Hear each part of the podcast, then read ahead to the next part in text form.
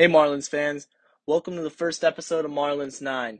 Nine innings, nine players, one team. Your Miami Marlins. This podcast is going to be talking about all things fish, from Major League news to the minor league system and everything in between. It's all going to be covered here in Marlins 9.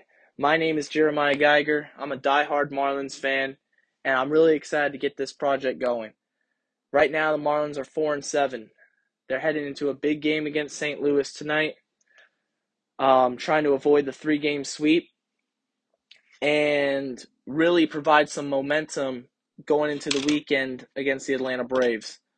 But although Miami's under 500 and a lot of fans, I know a lot of fans are on Twitter are starting to get dis- discouraged and frustrated with the progress of this team I kind of want to put a put a stop to the narr- that narrative and just preach patience to these fans because a lot of the concern is coming from the offensive side, not the pitching side. The pitching has held up so far.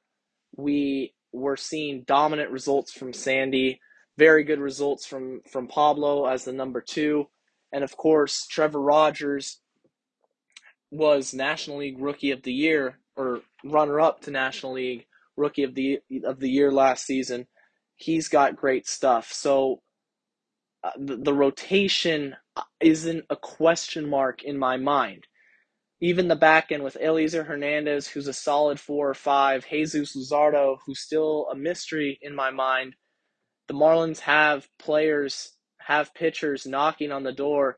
Edward Cabrera in AAA, Max Meyer in AAA, I, I don't think Max Meyer has anything left to prove in AAA. He's ready for a call up to the majors. The the Marlins organization is loaded in, for the the starting rotation for the future of this of this pitching staff. A lot of the concern though is coming from the offensive standpoint. When the Marlins went out and signed Avisail Garcia and Jorge Soler, it was expected like, wow, we're gonna have we're going to have power. We're, we're going to have more production. We're going to elevate this lineup from what it was last year. And simply put, it hasn't happened yet. It's been it's been ugly to say the least. Uh, Garcia's hitting hitting 200. Jorge Soler's been playing almost every day, starting at the you know batting batting first, batting leadoff almost every day, and he's hitting a buck 43. It's been it's been rough as Marlins fans to watch these expected signings play so poorly to begin the year. Again, it's early. It they've played 11 games. We need to have patience. We need to let these players get through their struggles and they will start swinging the bat. They're going to come around. And that goes for um, Jesus Aguilar as well. A lot of people oh, Jesus Aguilar hasn't had an extra base hit. He would have led the majors in RBIs last year had he not gotten injured. He he's he's a good good baseball player. He's a good hitter. We just need patience and the bats are going to start to come alive because the addition of veterans who haven't been hitting, save Joey Wendle when you mix that with with with budding stars like Jazz Chisholm and and the center fielder Jesus Sanchez, who has been hitting the cover off the ball this season, you're going to have a, a good chance to win games if if all those pieces come together, and they haven't yet, which is why Miami's sitting three games under 500. But it's so early in the season. I think er, I think Miami has to be patient with their veterans and continue to play them. Don't don't I, I mean I'm seeing tweets saying we need to get rid of Avisail Garcia and and Jorge Soler is terrible and everything and it's just patience. They've played 11 games. You have to have patience, especially as a Marlins fan. You especially as a Marlins fan, you have to have patience. I still have faith in these guys. I still have faith in these signings, and I'm excited to continue watching this ball club and see where they go because, like I said, the pitching's there. The pitching is there. We have more pitching on the doorstep of the major leagues, waiting waiting to get in. The farm system is rich. It's an exciting time to be a Marlins fan, and I really think beginning this season, there's a real competitive window open for the Fish to get back into the playoffs and eventually um, and make a run at that championship, which is the goal of all 30 teams, right? So I'm really looking forward to the rest of this season and seeing it play out how it is. I'm I, I'm extremely impressed with Joey Wendle so far, who Miami acquired via trade with the with the Tampa Bay Rays uh, this offseason. He's been spectacular for the Fish, hitting the ball. Uh, his defense has been outstanding, and once the rest of those those big signings, those big boppers in the middle of the lineup, Garcia and Soler, and of course Aguilar, who's been with the team for a couple years now. Once they start, once they start to get going, which I believe they will, this team can make some serious noise in the National League East and in the MLB as a whole because of the young talent that they're playing daily right now. And the veterans that are going to come come around and start hitting. It's an exciting time. And but that being said, this is a huge game tonight. This is a huge weekend coming up against the Braves because you don't want to get in a big hole. Even with the talent, even with the veterans who who I believe are going to start hitting eventually, you need to start doing it soon. You need to start winning ball games because potential doesn't win you ball games. Winning baseball games increases your standings, you in the standings. And right now, Miami's last place. They're four and seven. The Mets have won ten games already, and there's a small sense of urgency from the Marlins fan base to get things going. I, I know I've said it's early, but I do agree that if you fall too far in the NL East behind the Braves, behind the Phillies, behind the Mets, it's going to be really hard to climb out of that hole early on. So tonight's game and the next three games against the Braves are, are going to be a really good indicator of where this team is. Um, if they're starting to jive together, how they respond to the first two games of this of this series versus the Cardinals. Can they avoid the sweep? Can they win a series against Atlanta?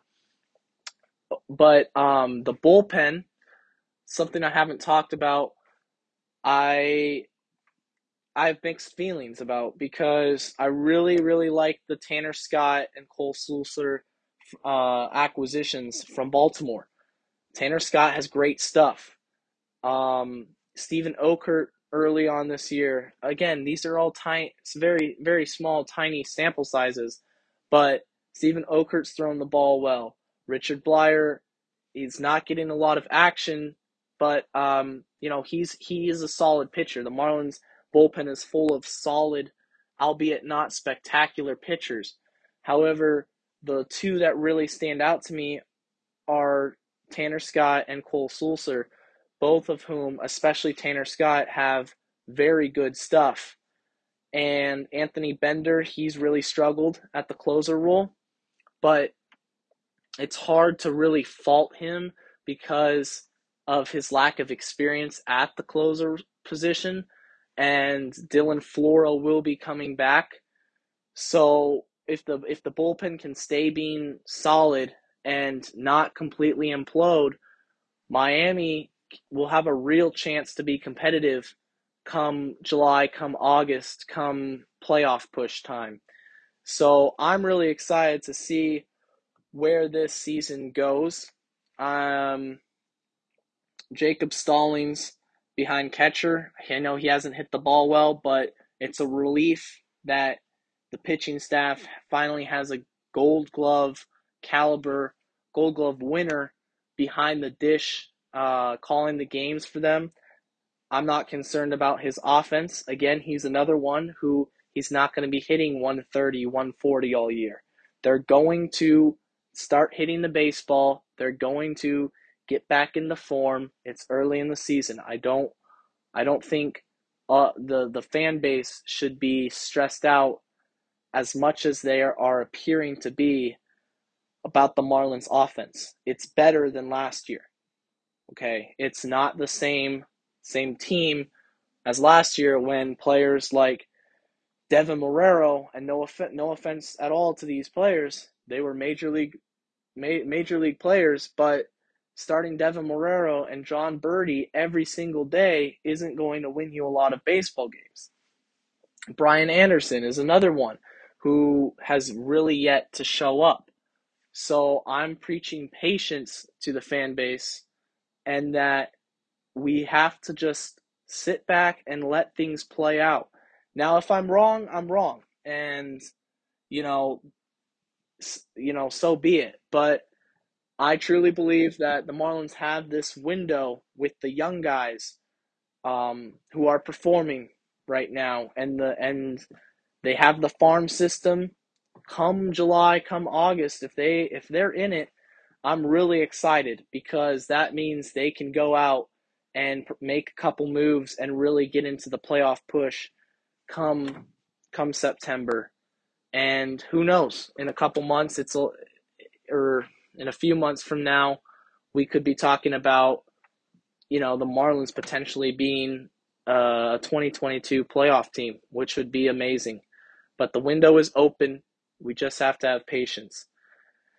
So, this is the first episode of this podcast. And again, I want to talk about how how much I am excited to get this podcast going. And I want to bring other Marlins fans onto the onto the show, onto the onto the podcast to talk about the fish, to hear their thoughts, have conversations with them, and really get this thing going um, from the beginning. So that was just kind of my my opening episode here, giving you my thoughts. We need patience. It's early. It's an exciting time to be a Marlins fan. There's a lot of t- talent on this ball club, and I'm really excited for the next episode and I'm really excited to start getting other fans onto the epi- onto the onto the podcast to talk about to talk about the fish and and really enjoy this season together. Thank you all for listening. Um, and we'll be I'll be back with another episode on the Marlins 9.